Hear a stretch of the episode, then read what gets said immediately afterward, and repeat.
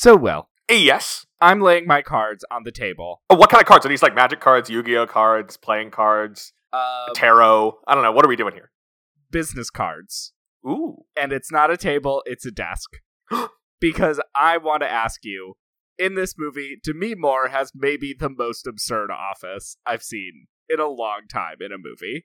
So wait, you're talking about her office specifically, not like the building. Yes, her office specifically. Even the layout of that office building in general doesn't make sense because there's like a beam in the middle of her office. I mean, the whole vibe is something that would become much trendier in the 21st century, which is like factory converted into office. Right. But the rest of the office vibe is very different. The beam going through like the middle of the room is really what threw me off. And I was wondering, what are some of your favorite ridiculous office setups in movies?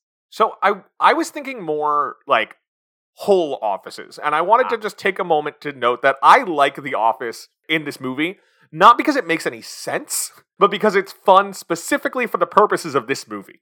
That for a movie all about like being observed and that feeling of like unsettling being watched, I think this sort of rear window glass all over the place, looking across the place, works very well and is cool. I agree. I mostly am just confused by the actual shape because the distance of her desk from the door is just so far. large parts of that are an actual building. They shot the movie on location in Seattle, and like there is a building that is the office from Disclosure. I also feel that we live and work in a post open floor plan world. Thank goodness. Like the concept of an office has changed, and I have yet to see one nearly as big as a movie from like the 90s to 2000s in person, even for CEOs. but like thinking about like big office layouts, the first one I thought of was, of course, the sales floor from the apartment. Oh my god, the most depressing office I've seen in a long time. But I'm choosing to engage with it literally as it was shot and not as it appears in the movie, which is a room full of progressively smaller desks and progressively shorter people until there are children in the far distance. And I think that in reality would be the weirdest office. I mean, children seem to be going back to the workplace, so we might as well get them crunching actuarial numbers. Children yearn for the stock market. Get them crunching those numbers. That office is my fear. If I had a nightmare of what working would look like, it is that. Yeah, which is very much like the stereotype of the mid century office. Yeah, I've never had a regular office job where I've gone into an office every day, so I also have a general fear of offices. So, if I could then take us to the 21st century, another very silly office, as far as I'm concerned, in a converted factory, no less, is the office from Nancy Meyers' film The Intern. I was wondering if you were going to say that. A movie I haven't seen, and yet somehow I knew you were going to mention it. Okay, here's the thing. First of all, The Intern, kinda good. And it made money, and it's crazy that Nancy Meyers hasn't been able to get a movie made since. And it's especially crazy that I don't know if you know this, Mark, but Netflix had agreed to make a Nancy Meyers movie. It was cast, it was getting underway, and then they pulled out as it was going into production because they wouldn't agree to the $130 million budget. They wanted 120. And now I know you're thinking $130 million for a Nancy Meyers movie sounds like a lot of money. Yes, I am thinking that. Counterpoint. Number one, Netflix has all the money. Who cares? The thing is, they they kind of don't anymore. Fine. The other thing is, all Netflix movies cost more than you think. And the reason is their business model. Because there's no theatrical, because there's no home video, there are no residuals. So everybody involved gets paid a lot more on a Netflix movie than they would if it was going theatrically. Like, White Noise cost like a $100 million. I think more. Oh my god. And that movie had no business costing that amount of money. But because it was for Netflix, that's what it was. And I think it's appropriate for this movie as we talk about double standards with gender. Like, no one complains when a Noah Baumbach movie costs that much. But Nancy Meyers should have had her shake. I mean, it also plays into Netflix pulling out, is what made it a news story. But the fact that they pulled out of the Nancy Meyers one is suspicious. Also, maybe white noise is the reason that Netflix pulled out of this movie. Yeah, I don't think so though, because it took like four months after White Noise opened for that to happen. Yeah. Netflix is floundering and struggling, and they make the weirdest decisions. They make extremely weird decisions. This is uh this is Apple's year. I think that Apple is just well suited for the streaming wars because they're not bleeding venture capitalists' money. They're bleeding their own money on vanity projects. Right. They actually have infinite money, but unlike Amazon, they're good at marketing. Yes. I haven't watched a Prime show in a long time. I feel like they're slouching on the Prime shows. Well, you are one of the 37% of people who made it to the end of Rings of Power. Uh did I? Or didn't you? I didn't. Not even you. I know, but that's also uh if I get distracted from a show, I'm not good at returning to the show. Wow. And something more exciting came out and it I was enjoying it, but then I also saw a spoiler of who Sauron was and I was like, well, I guess that's all I know. You're part of the 63%. I am. The thing is I kind of predicted everything and then I saw spoilers and I was just right. So, But yeah, so I mean, Apple this year has maybe my two most anticipated movies. So I'm all in on Apple for this year. which two? They've got Killers of the Flower Moon, Okay. and they've got Ridley Scott's Napoleon. Neither of those are Barbie, so I can't say my top two. But I said two of them. okay, My biggest theatrical day this year is the Oppenheimer Barbie day. I know. I'm wondering if I do a double feature. Have you seen the Oppenheimer trailer? It's pretty great. No, not yet. But I did see the edited Barbie character poster of Oppenheimer as a Ken. that Oh, I didn't see that. I love This Ken's the bomb. oh, it's good. We're, we are feasting this year. The Barbie character posters came out like the day before we're recording, and boy, are they amazing! And all of the jokes are funny. Yeah, they knew what they were doing when they made a generator. Oh yeah, this movie's advertising game is very strong. I can't wait to see it. Um. Anyway, The Office in Nancy Meyers' 2015 film The Intern is big, but it's not so big that Anne Hathaway in her 30s, I think, should be riding around it on a bicycle. So I guess that's not that The Office is weirdly laid out so much as she's weird in it. yeah, Anne Hathaway's 33 when that movie comes out, and she is riding down, and you know, not the world's shortest hallways, but on a bicycle, and in an office where conspicuously there's like a lot of stuff in the way, like boxes of clothes. The bike has to be slower than walking. and I like to think that I am probably this podcast's biggest advocate of cycling. didn't they ban the scooters at Google that that's riffing off of? Probably. Google was going to be one of my other answers because the Google office in the film The Internship, not to be confused with The Intern, is also weird and dumb. I've been to the Google office in Switzerland and they had the scooters when I was there. It was very odd. Of course, the office I'm thinking of, though, just to pivot back to weird offices. I just assume it's going to be like Mr. Krabs' office.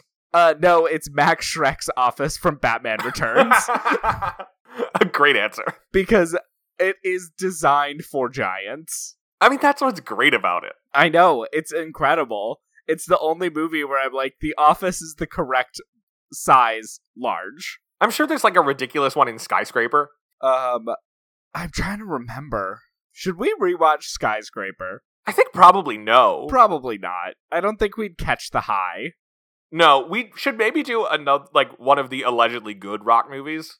Which ones are the good ones? I don't know, Pain and Gain? I don't even think I've heard of that one. Sure. The Scorpion King? Scorpion King.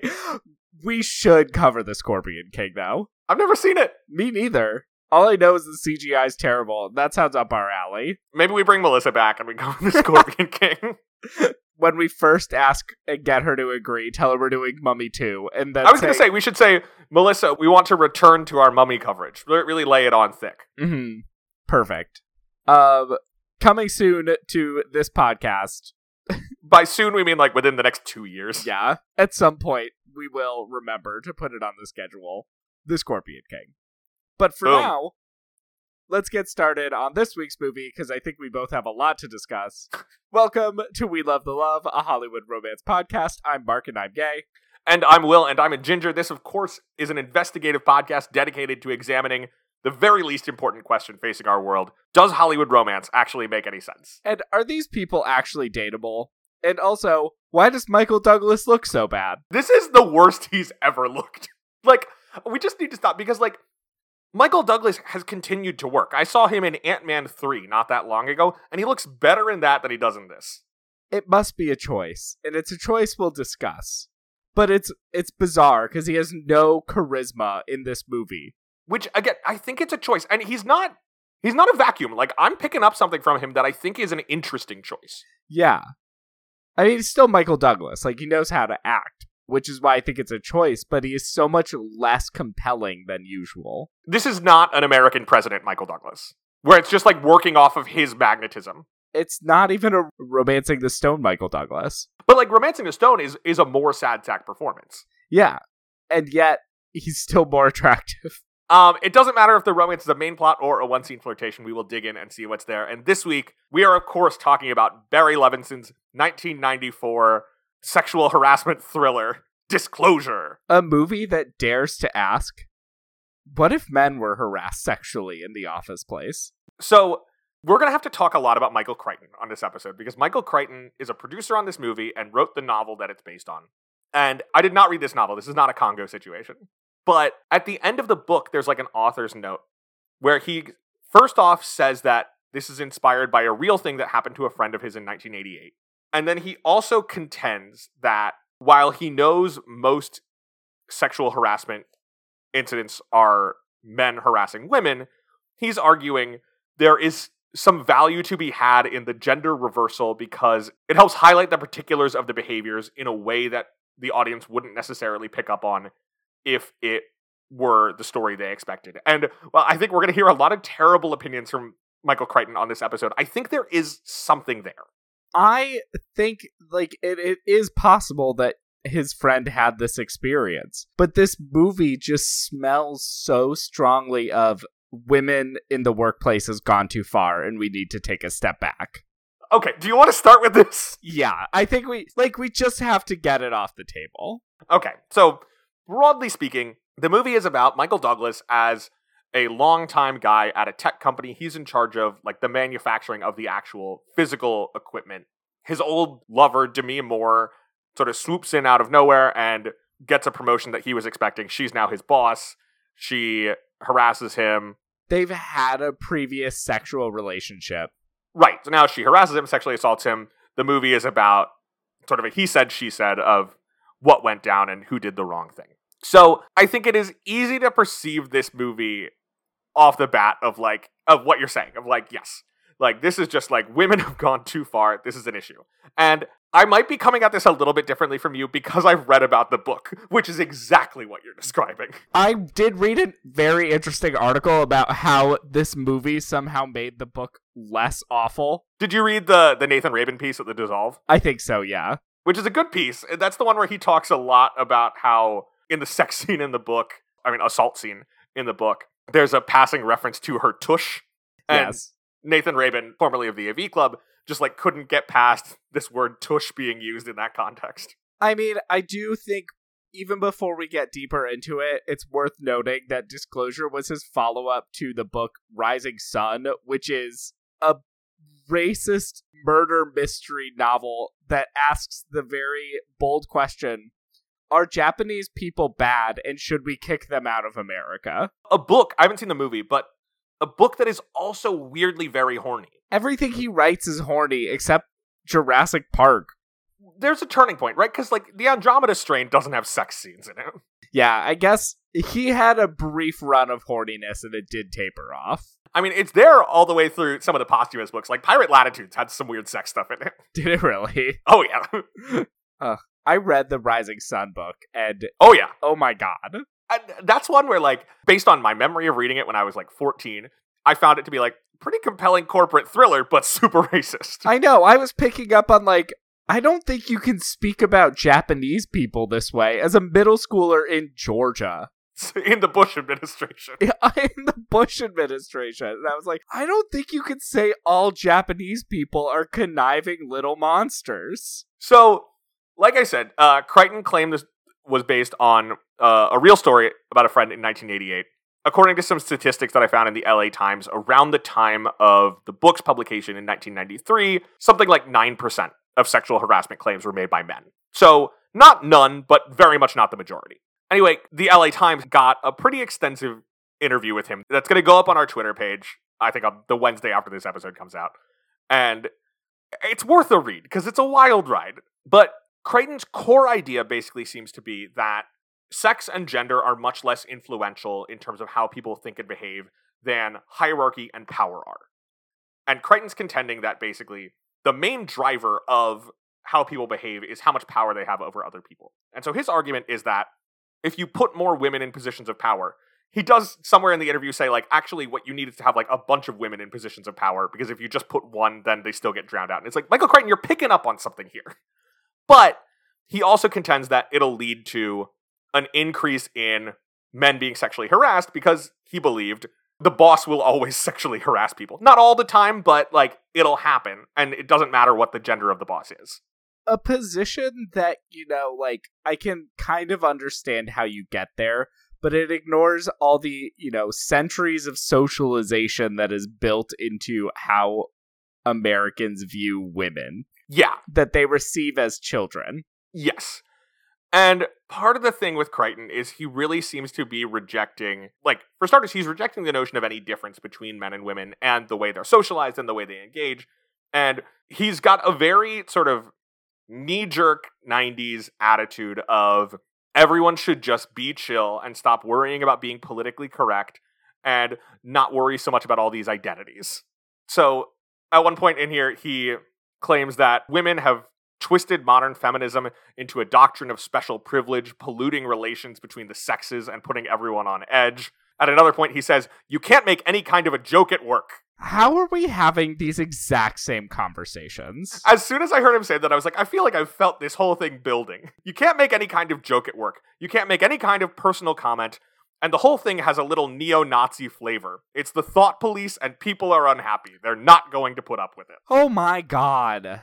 It's so disgusting how little progress we've made while people think we've made so much progress. Yeah, and like I will give credit. The interviewer at the LA Times was pushing back on what he had to say, but you know, Michael Crichton was like a seven foot tall climate change denier who was very certain of what he knew was right.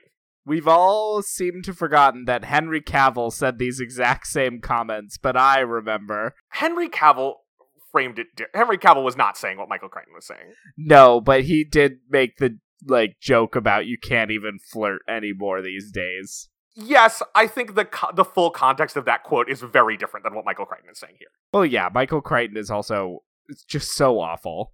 Yeah, Michael Crichton I did is, not know he was seven feet tall. He's not seven feet tall. He's like six foot five. even still. He's like shockingly tall.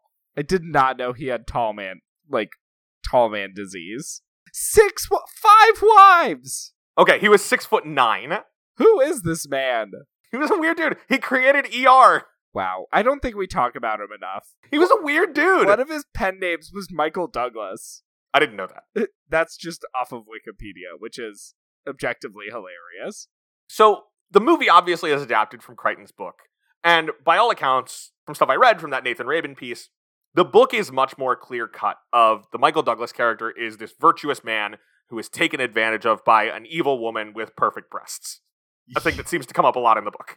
Yeah. The movie, I think, complicates that interestingly. For starters, by going through a very consistent effort, but not too ham handed an effort, I didn't think, especially for a movie from 1994, when the whole conversation about sexual harassment is still relatively new. And I think it does a good job of establishing that, like, this is actually a sexist work environment before Demi Moore shows up. That we do have the shots of Michael Douglas, like, smacking his assistant on the behind and some of the jokes that the guys are throwing around in the office. Like, there are a lot of people here who could credibly be filing sexual harassment claims. Yeah, it, it's, you know, the point is the scale changes and that becomes the crisis, but it is not good. He's not a good guy either. which I think makes him kind of interesting. That like he is right in this case, but he is not a perfect hero, which is something we talk about a lot with stuff like sexual assault, which is that like there's always this like, oh, is this a perfect victim or not? Yeah, and I prefer that he's not a perfect victim compared to the book because I'm glad we read that same article because it is shaping a lot of what I'm thinking about the movie. It's a good piece. It was very interesting. Nathan Rabin's always great. So the script is adapted by Paul Attanasio, who got an Oscar nomination this same year for Quiz Show. Mark, are you a quiz show guy? Are you a Quizniak? I don't know what that is. It rules. It's based on this like great TV scandal of the 1950s, where one of the earliest TV quiz shows, like this scandal came out that they had been rigging the games and like giving answers to this guy who was this really charismatic winner because the audience loved him. I have heard about that scandal, Yeah. but now I am intrigued about uh, adaptation. The movie's great. It's directed by Robert Redford. John Turturro plays the guy who figures out this is going on. Ralph Fiennes is the like handsome champion of the show. How have I not heard of this movie? It rules. In addition to writing the script for Quiz Show, Paul Attanasio also co-created Homicide: Life on the Street, House, and your favorite show, Mark, Bull. Uh, Bull is an objectively hilarious TV show to use as a punchline to a joke. The six-season CBS procedural inspired by the life of Dr. Phil. It got six seasons. It got six seasons. What a And it didn't end because of ratings. It ended because of sexual harassment lawsuits. Yes, I did know that. It's wild that there's like a whole world of TV that you and I are just not in. And it's all watched much more by anything we do. Yes, I don't, it's so weird to think about just the amount of people that watch reruns of NCIS versus any good or not. I won't say good. I eh, NCIS I think is honestly not the worst of it. this is why I gotta watch Survivor to keep my finger on the pulse. Yeah, And by that, I don't mean everyone's watching Survivor. I mean, by watching Survivor, I see the promos for Young Sheldon. yeah. You uh, at least dip your toe into the CBS averse. Right. What were we talking about? I don't Uh, we're talking about uh, the 1994 film Disclosure, written by Paul Attanasio, based on the novel by Michael Crichton, and directed, of course, by Academy Award winner Barry Levinson, who we talked about for Rain Man, but at this point was coming off of a couple of flops, most notably Toys. So this is kind of Levinson's attempt to just like get a hit and get back on the right foot. Was this a hit? Yeah, not a gigantic hit. I feel like this movie exists as an afterthought to Fatal Attraction. I mean, part of it is just like it's one of a bunch of Michael Douglas sexy thrillers, like right? He is kind of the avatar of this whole genre. Where he has Fatal Attraction in I think '87, but he's also got Basic Instinct in '92. He's got this. You know, even something like The Game doesn't have the sexiness, but still kind of feels like the same sort of Michael Douglas. Yeah, it's very interesting niche he worked into. Yeah, he was kind of the the star of the sexy thriller genre, which was in its heyday at this point. You know, we're recording this as the you must remember this erotic 90s series is getting underway, and I'm certain that there will be an episode about disclosure.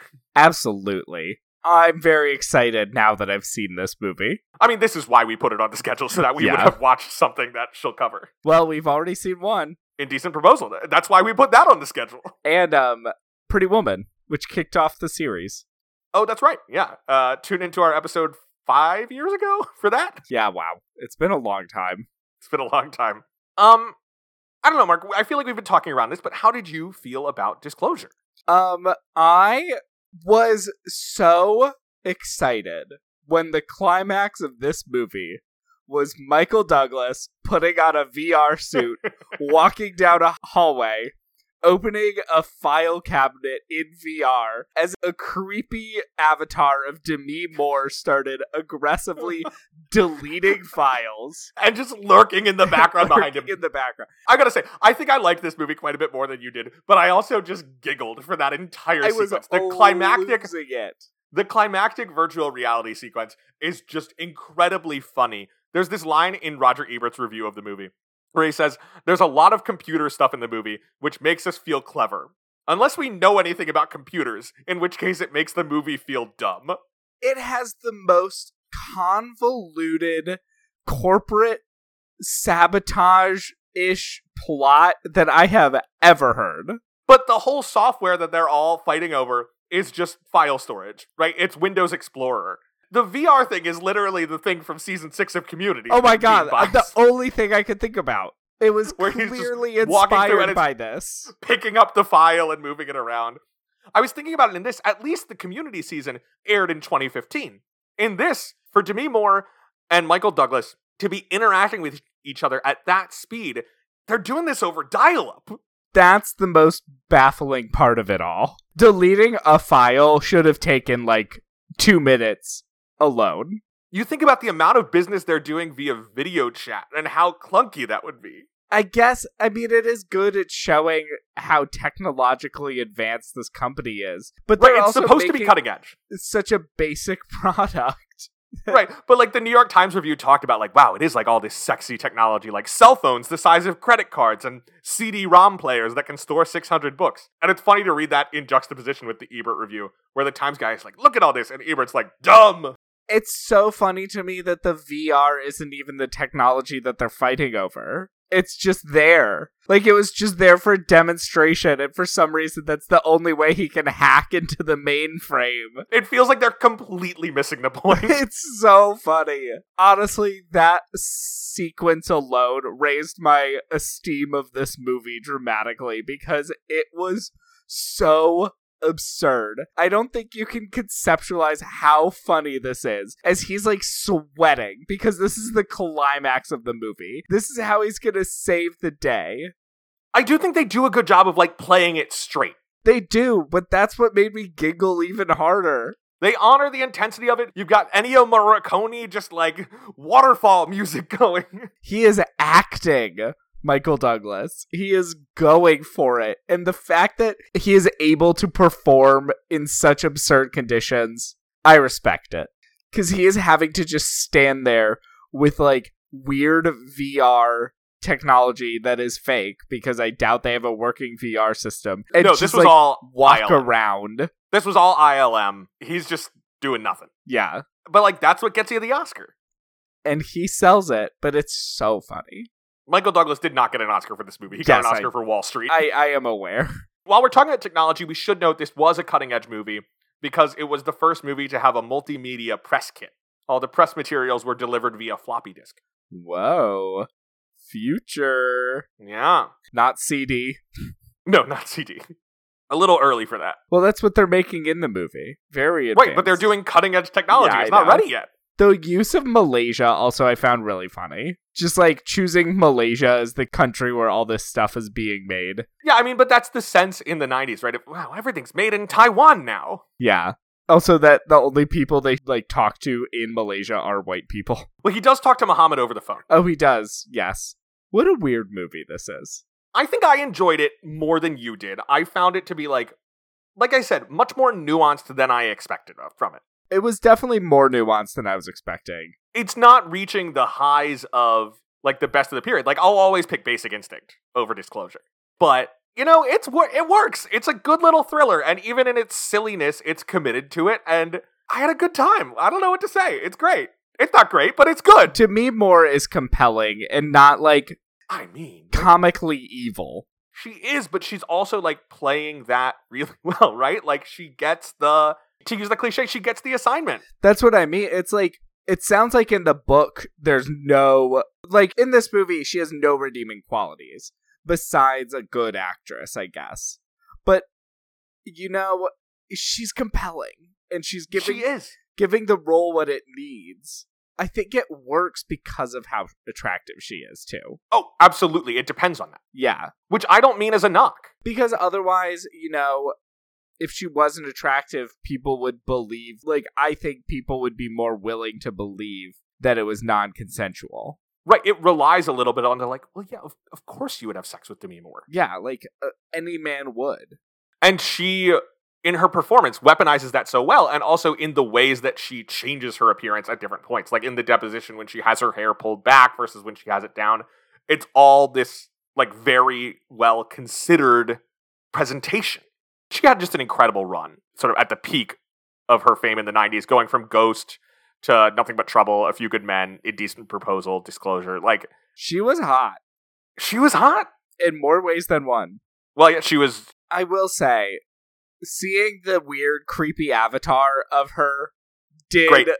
make me laugh, and I was a little like thrown off by seeing her in person again after because it's so weird. Here's the question my wife asked about that. So Demi Moore at that point is not a full body avatar because she's not in the VR system. She's just accessed it from a desktop. So she's just like a sort of like wireframe body with a flat. Her like professional JPEG. headshot. Yeah. Why does her wireframe body have boobs? I guess you have to select a gender. I just think that I just think that that feels like unnecessary programming, but I think this whole system is unnecessary what what benefit does this bring? Again, they've invented Windows Explorer, but more difficult.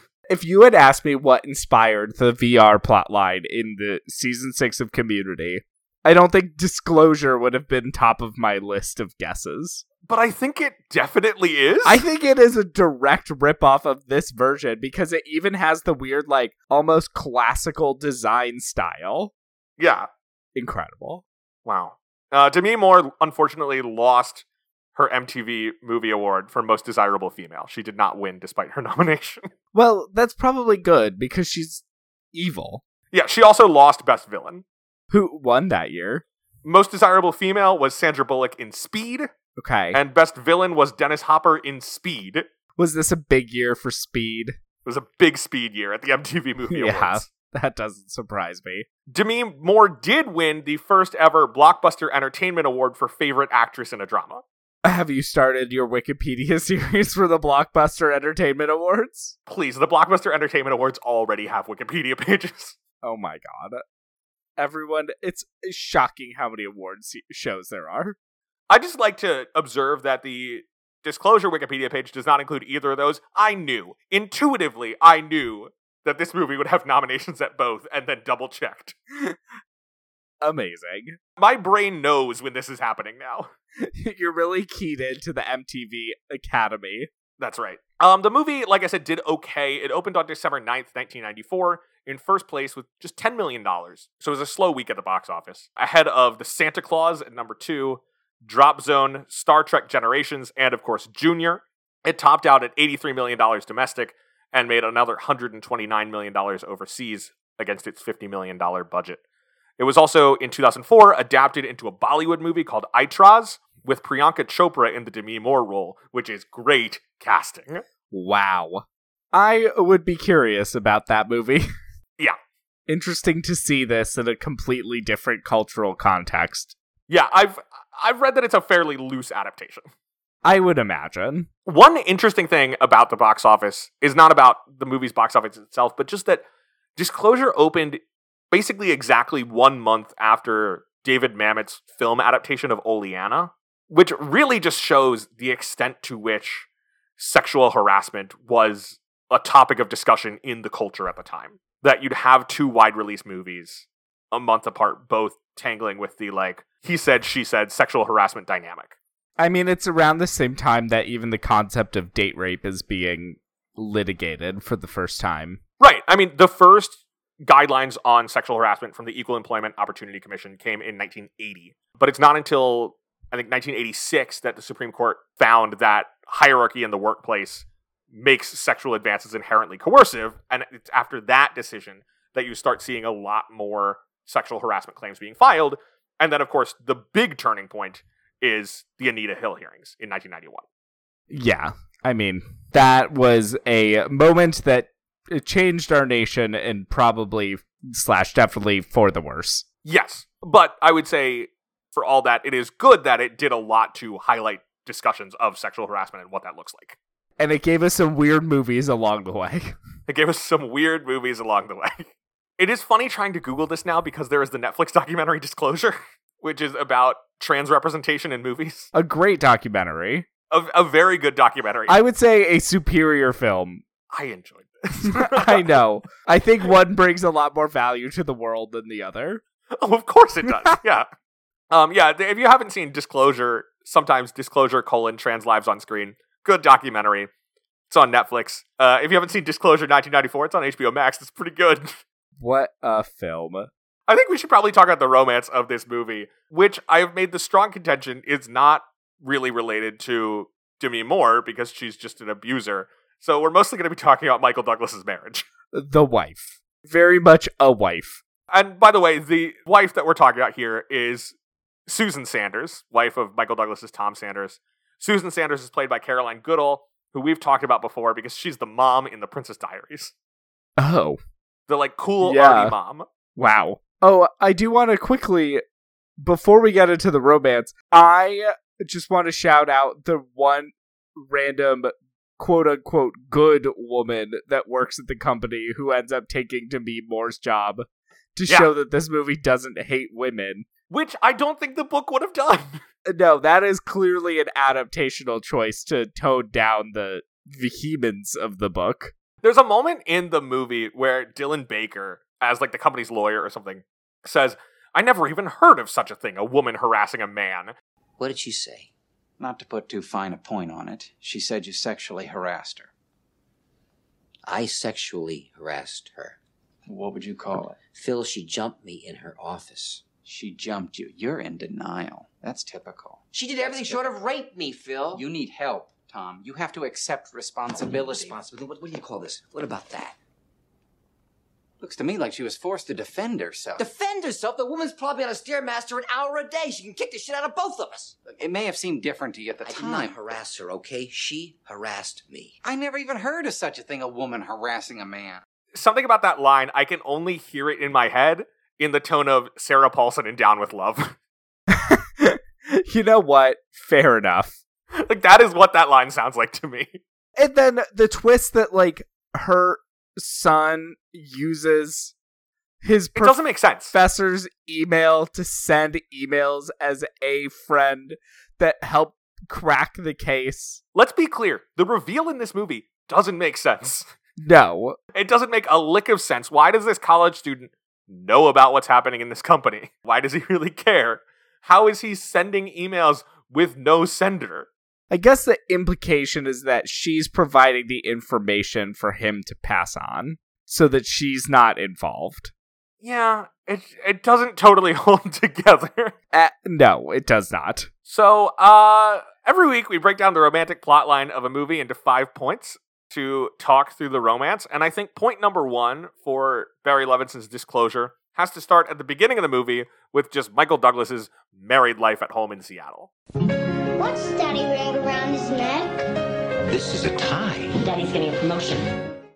He seems happy, He does. and he's trying to be a good dad. We talked about how this is the worst Michael Douglas has ever looked, and I do think it is a performance choice in that the idea is just that like he is like a tech guy and not the most charismatic tech guy.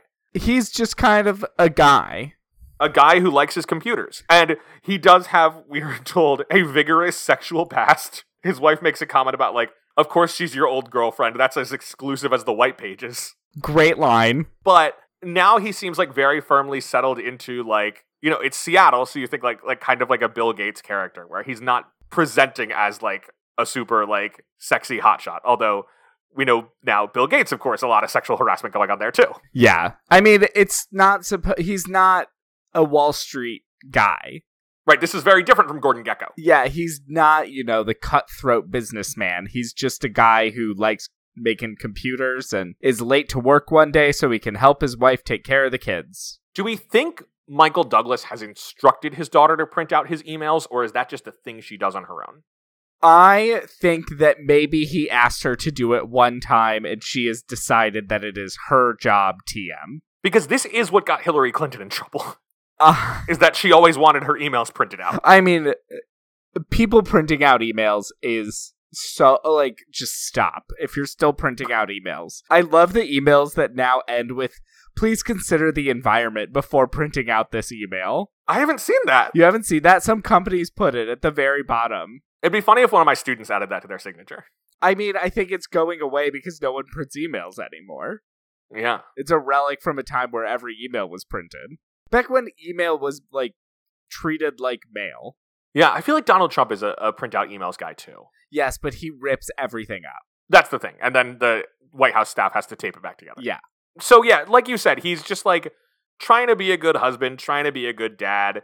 Basically, like his biggest problem, at least until we see him at the office engaged in casual sexism, uh, his biggest problem seems to be that he just kind of like works too hard at everything.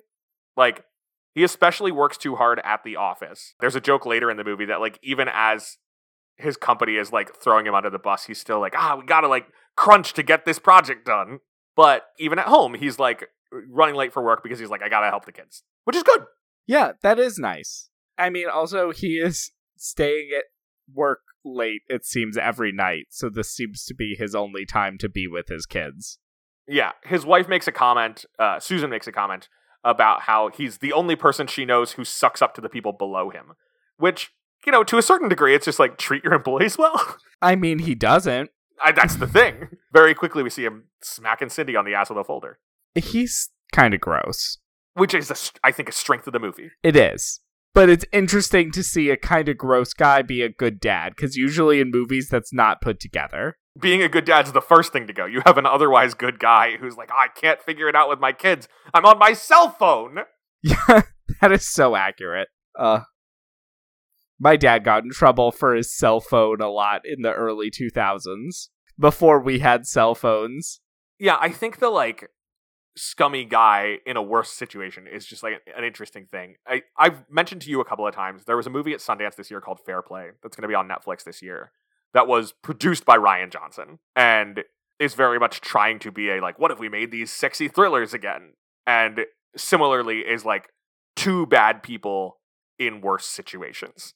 I do think that this is probably a more accurate depiction of a sexual harasser at work, though. You're saying Michael Douglas. Michael Douglas. I mean, he's obviously not to the extent of Demi Moore, but just like he is a nice guy who loves his family, but also at work slaps his employee on the ass. Yeah, and I like that the movie establishes that. And also, there's the great scene in the mediation where Cindy is brought in and he is forced to reckon with the fact that, like, oh my gosh, like, I actually have been guilty of sexual harassment. Yeah, and then, uh, you know, they make up at the end, which I like too. I like that they make up. I don't love that she smacks him on the ass. Like, my goal is not everyone slapping everyone. It's one of those situations a where free for like, all on tush pats is not what I'm going for. so I was doing research on uh, Jordan and Jordanian law for work, and there was a law that human rights proponents and feminists were protesting to change, where if a man caught his wife in bed, he could get a reduced sentence of up to like only like six months if he kills her and the man she's with. And so they're protesting to get this law overturned. And instead, the Jordanian government is like, in interest of equality, because we believe in equality, women now have the right to kill their husbands if they catch him in bed with another woman. And everyone's A like, hilarious "That's not Jordanian solution." want." The Jordanians are so good at finding equality in the wrong way. it's so funny. I was like reading this horrible article about like the use of torture, and then this is thrown in, and even the authors are like, "It's this is kind of funny." That's amazing. Yeah. Again, not a solution. We don't need a free for all on tushes. I hate the word tush so much. All right, so that's our point number one, just setting the stage. Point number two is the harassment now with Meredith. Which I was not expecting to happen day one. No, the whole movie takes place over a week, Yeah, like a I, work week. Yeah, I was really not expecting her to start work and then send the like harassing email immediately. Yeah, day one, she sends him an email that says, uh, that says what? Is your cock hard right now? She overhears the men are making rude jokes and talking about having hard-ons for Meredith. Who we see like we see like body parts of her before we ever see her in full. We see like her legs, we see her from behind. I think it she is introduced well to be objectified. She's introduced as the men in this movie are seeing her. And when we meet her fully, Donald Sutherland is like, she's the one who saved the merger. She has already told Donald Sutherland that she has a sexual past with Michael Douglas.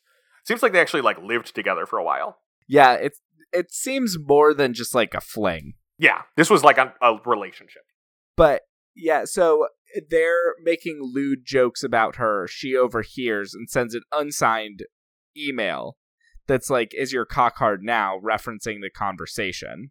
Yes. And then later, like, invites him into her office and makes a reference, like, telling him that she's the one that sent that. because this is a movie where it's very easy to send senderless emails. Yeah, which is difficult now. I don't know less- how to do it. Maybe it was less difficult back then because spam email wasn't a thing, so you didn't need to worry about stuff like that as much. Maybe. But she calls him up to the office, sort of under the pretense of like, we've got this big merger coming up. Let's check in on each other with the status. And also like, let's catch up. And she pretty quickly, she like asks about his life. She's really pushy about like being married and being a dad. She's like, oh, I bet that's a bummer. He's like, yeah, there's like stuff I don't get to do, but it's a trade off, and they're like good trade offs. And she's like, mm, trade off sounds bad. Yeah. And then, you know, it is shocking to me how quickly it escalates too. I have a family now. That's exactly why I can trust you. You have a lot more to lose than I do. Yeah, I mean, there's the moment where she early on she's like, you know, that's why I can trust you. You have a lot more to lose than I do, and like starts taking off her jacket. She like tells him to rub her shoulders, and it like it is really sort of beat for beat and line for line something you can imagine being reversed in gender, right? I mean, something out of like Bombshell, even. Especially the shoulder rub. Yeah. And, you know, then ultimately when she's going basically to rape him and saying, like, why don't you just lie back and let me take you? I could have had anyone and I chose you. Like, this is the stuff that you can easily imagine being flipped. Yeah. It's aggressive and very unpleasant to watch. It's an unsettling scene, and deliberately so. And he says no, we're told later 31 times. He eventually pushes back by taking charge and sort of at the moment bef- at the moment before insertion sees himself in a reflection and is like, "Nope, I'm leaving." And she gets really mad and yells at him. Yep. And then he goes home. He goes home, he's been scratched, but he's like hiding it from his wife. And his original plan is to just try to move on until he shows up at work the next day and she is now making a claim against him for sexual harassment. And I think that's the part that isn't, you know, the direct flip. It would be a different form of retaliation. It would be a different form of retaliation, yeah. Up to the actual scene where it's happening feels very much, you know, like a direct gender flip, but this is where the movie acknowledges, like, oh, hmm, the position of women and men in a company is different and not entirely based on who has power. Well, would you like to hear a bad take from Michael Crichton about this? yes, indeed. So this is from that LA Times interview, again about the book, but I think the point still holds. The interviewer says, Seconds before Sanders backs off, he has undressed Johnson, and there's quite a bit of heavy breathing. Isn't it hard to view him as a victim? Crichton, yes, his pants are down around his knees. So how much of a victim are you? And yet, when you turn the situation around, current feminist dogma says absolutely that if it's a man and a woman and that situation occurs and she says no at the very last moment, that's absolutely within her rights. She's a victim throughout the whole encounter. But when you reverse the roles and look at it, you'd say, no, that's not right at all. He's a participant. He has a role. He could have backed out earlier. So what's going on here? God, he's awful. He's a bad dude. But the worst part is this was this was the majority opinion at the time. Right. Crichton believes that his audience will go, hmm, interesting point. I mean, this is the kind of thing like that's getting published in the Times and the Atlantic. Like, has PC culture gone too far? Can you even well, do yes. a date rape? And I think it's just worth letting uh, Michael Crichton's horrible words speak for themselves occasionally. Like I said, this interview is worth a, a horrifying read. I feel like it- would be well followed up with the You're Wrong About episode about the political correctness, moral panic of the 90s. So our point number three is really the next time his wife really is involved in something. That's when they come to the mediation. Because the night that he comes home, he doesn't tell his wife about it. He's working to hide his scratches from Demi Moore. He sleeps in a shirt, which he normally doesn't do. He settles in to watch the apartment with her. So really where she next comes in is with this mediation, where now he and Demi Moore have made counteracting sexual harassment claims. And the company's like, well, can we just sort this out internally? Which is kind of part of Demi Moore's master question mark plan. Yeah, her scheme is basically if she can get him fired over this, fine. She gets him fired over this as revenge. If not, if she's losing, then when he keeps the job, she frames him for her bad decisions to cut costs in manufacturing. And they at first try and just offload him to Austin. Right, a satellite office, which the number one reason he doesn't want to go is because he doesn't want to move his family. Number two, apparently Austin doesn't get stock options. Weird. Yeah, raw deal for the Halt and Catch Fire crew. But the thing I found interesting is they use the fact that he didn't tell his wife as evidence that it was consensual. Yeah. And his wife is coming into this like from a pretty interesting perspective. She makes the comment about how he's had sex with the whole phone book. She alludes to this common assumption that he's having sex with Cindy, his assistant. But when she comes into the mediation, she comes in being like, I'm backing my husband 100%. Mr. Sanders, did you tell your wife about your 7 o'clock meeting with Miss Johnson? I told her I had a meeting and I would be home late. You expected to be late?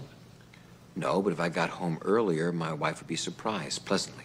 So you make it a, a rule to lie to your wife. I didn't lie to my wife. When you called your wife, did you tell her that Miss Johnson was a former lover of yours? No, When you got home, did you tell her what happened? no. I was hope, hoping it was going to go away. I'm sorry, you were hoping you'd get away with it? Mr. Heller, you were advised not to debunk the illusion that this dispute might be settled amicably. It's okay. I have no further questions. Right. Yeah, she is very much the supportive wife at this point. Yes. But gets really upset when she ultimately finds out how far the sexual encounter went. They have a fight, but she like supports him on the stand the whole time. Right. It's this interesting dance of she's like, I'm backing you. We're a team for this larger purpose, but like, what the heck is wrong with you? Which I think, again, is more interesting nuance. Like, I put as a point number four that we might as well talk about here that for a while in this work week long movie, it seems like they're sort of separated. There's one or two exchanges that make it sound like he's not really staying at home. But it's also not made that clear. You told me you didn't have I sex with didn't, her. Susan. Well, what about? I did not have sex with her, okay? Oh, well, what is it, Tom? She's trying to quit smoking. Susan, I'm, Susan, I'm telling you the How you truth. do this? She did it, Susan. That's the whole point. You went out and saw this woman alone. You had a little wine, a back rub. You kissed, and then this non-sex sex thing. Then you took off her panties. Those are the facts. So what? So what? Those things don't happen unless Susan, the man I was them cornered. to. What am I supposed to do? You let it happen. I did not let it happen. How could you do that? How could you let that woman into our How, I lives? did not. How could I let her what into the? Get this.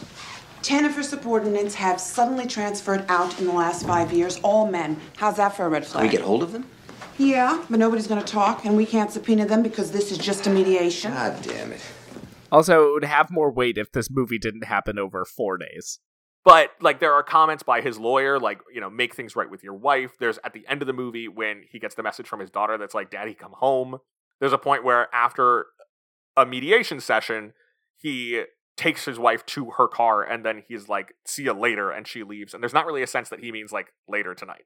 I wonder if there's a deleted scene that makes that more clear. I don't know. I, l- I like that it's a little ambiguous, in part because it's such a short timeline. That they're not getting to a point of hashing out, like, our relationship has changed and this is what it looks like. It just feels weird and unsettled. Yeah, that's true. Or at least just shown him sleeping in the office or one night. But ultimately, he is able to prove that it was Demi Moore who assaulted him and not the other way around. And also, he's able to get her fired for gross incompetence. Yeah, because she For like Going messes on up the Malaysian television. manufacturing. It Yeah. was a kind of funny, like it was kind of a funny scene where he's publicly shaming her for the Malaysia stuff. it's great. Again, I'm like, how did he get this Malaysian TV file? Like, they didn't have time to FedEx something. So is this like again like emailed to him? I think it might be a company video that she tried to delete but didn't. Like it's a file that company had on hand already. Yeah, I just think like all the other files she deleted, he had to have faxed to him from Malaysia. Oh yeah. So how did they get the video? Yeah, it doesn't really matter. It's a good scene. it's just another part of the movie where you're like, I don't know. Uh, maybe he just like picked it up in the metaverse. how far we've not gone with virtual reality. End of the movie, point number five, he and his wife seem to be getting back together, as implied by a JPEG emailed from his daughter. I think yeah. I think it ends happily. It's not really the main focus of the movie. yeah, I think so too. I think it ends happily, like you said earlier, with the other woman ultimately getting the job, and Michael Douglas will be working for her. And he is happy about it. The movie ends happily. The movie does not end with him getting everything he could want. Right? He is still going to have to work for a woman and, and rethink how he engages with women. Right. But this woman is nice and says that she wants to work with him. Yeah, there's the other woman, the other uh, department chair, who has the comment at one point about how like she studied engineering for eight years. She worked her way to get there. There's no way she's on Demi Moore's side, implying that Demi Moore like slept her way to the top, which I don't know that we really have evidence of. Well, she's not good at her job. I suppose that's the argument. Even if that's not how she got there, she is she is beyond her talent level. Yeah. All right, Mark, where do you feel about the, the romance of disclosure? I mean, we don't see much of it. So, I would believe that she would feel conflicted about the situation, especially with his sexual past, and would kick him out during the mediation while still supporting him on the stand. Right, there'd be messy feelings about it. Yeah. So I guess what I'm trying to get at is like, is this another 10 out of 10 for Michael Crichton?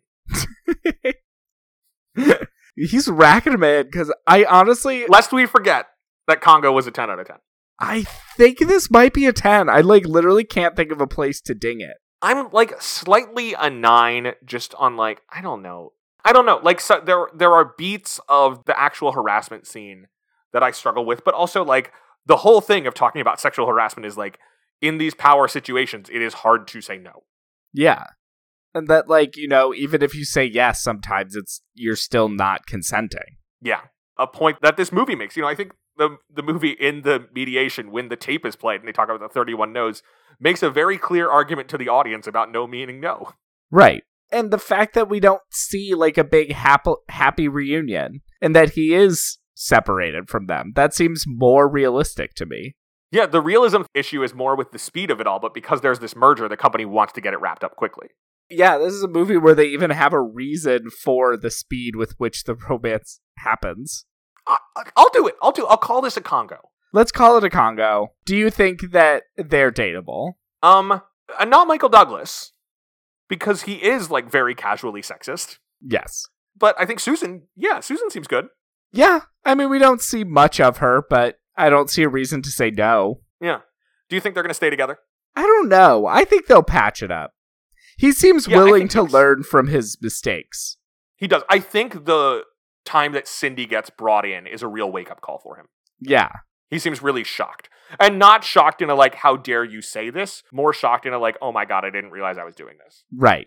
It's easy to imagine the version where he gets mad. Like, what are you talking about? This is just supposed to be friendly. Right. And then he apologizes to her. Yeah. Who would you date in this movie? I don't know. They're all like shitty, sexist tech bros, evil corporate It's a lot of bad people. overlords. I'm gonna go with the woman who does take Demi Moore's job at the end. A great answer. I kind of want to go Cindy, who I think seems like a, a nice and friendly person making the best of a weird situation. But she does a tush tap. She does do a tush tap. All right. Yeah, I think you're right. We got to go with we got to go with the new boss lady. Okay, well, should this movie be made into a musical? Okay, we should note that there is a Big Mouth episode that does Disclosure the musical. I was trying to remember which show it was that did it. yeah. I think the answer is like no, this should not be a musical, Yeah, I but it think- is funny to think about. It only works if you're doing it for comedy. Right. It works as a work hard or die trying esque musical in a TV show. Exactly. Uh, this should not be made into a stage musical. No, it would be should bad. not be It on bad. Broadway. It would be bad. for no other reason really than that like your climactic scene needs to be musical and we don't need a song that is a sexual harassment taking place We also don't need a song of him going through a VR machine. that'd be funny to see That would be the best part of the show. Oh. Just like it's the best part of the movie, if you ask me. Because it it's the part that i laughed the most a wild shift in genre. i had fun with it the magicians at industrial light and magic they did it again But we will see if we have any fun next week when we watch Garfield, A Tail of Two Kitties. yes that's right we are continuing with our visual effects feasts by going from disclosure to the most recent theatrical garfield film garfield a tail of two kitties mark have you seen garfield the movie or garfield a tail of two kitties I have not. It's another sequel we're entering cold. Yeah, Fiona will be coming back. This is a sequel to our Hot Tub Time Machine 2 episode. Hopefully, this is less problematic. If there are other sequels that we should go into, Cold, tweeted us with the hashtag do it to it. That's hashtag D O I T T W O I T. Hashtag do it to it to tell us which twos we should do. Not your worst. Not my best. But until then, you can follow the show on Facebook and Twitter at Love the Love Pod, and you can email us questions or movie suggestions at lovethelovepod at gmail.com. Make sure to rate, review, and subscribe, especially on Apple Podcasts and Spotify, to help other people find the show. Disclose our existence. I hated that. Last question What is the best piece of dating advice we got from Disclosure? Oh boy. Um. Uh, I think just like tell your wife when something big goes on. I guess that's not. Is that dating? I don't know. Yeah, I guess like the key to a happy marriage is to not sexually harass at work, come home on time, and help take care of your kids. Sounds good to me. Until next time, I'm a ginger. And I'm gay, so between the two of us, we know everything there is to know about romance. Bye. All right, people, let's get started. Who's up first, please? I'm Nick Birch, and I'm reading for the Michael Douglas role. I'm a family man, not a sexual harasser. My boss tried to do me, now my life's a disaster. I only let her blow me, I did nothing wrong. Wow, very loud. Thank you. Um, Jesse Glazer. I guess I'll read for the dutiful wife. No matter what happens, I'll stay at my station through scandals and lies and public humiliation. Cause standing by her husband is a woman's job. What the fuck? Really?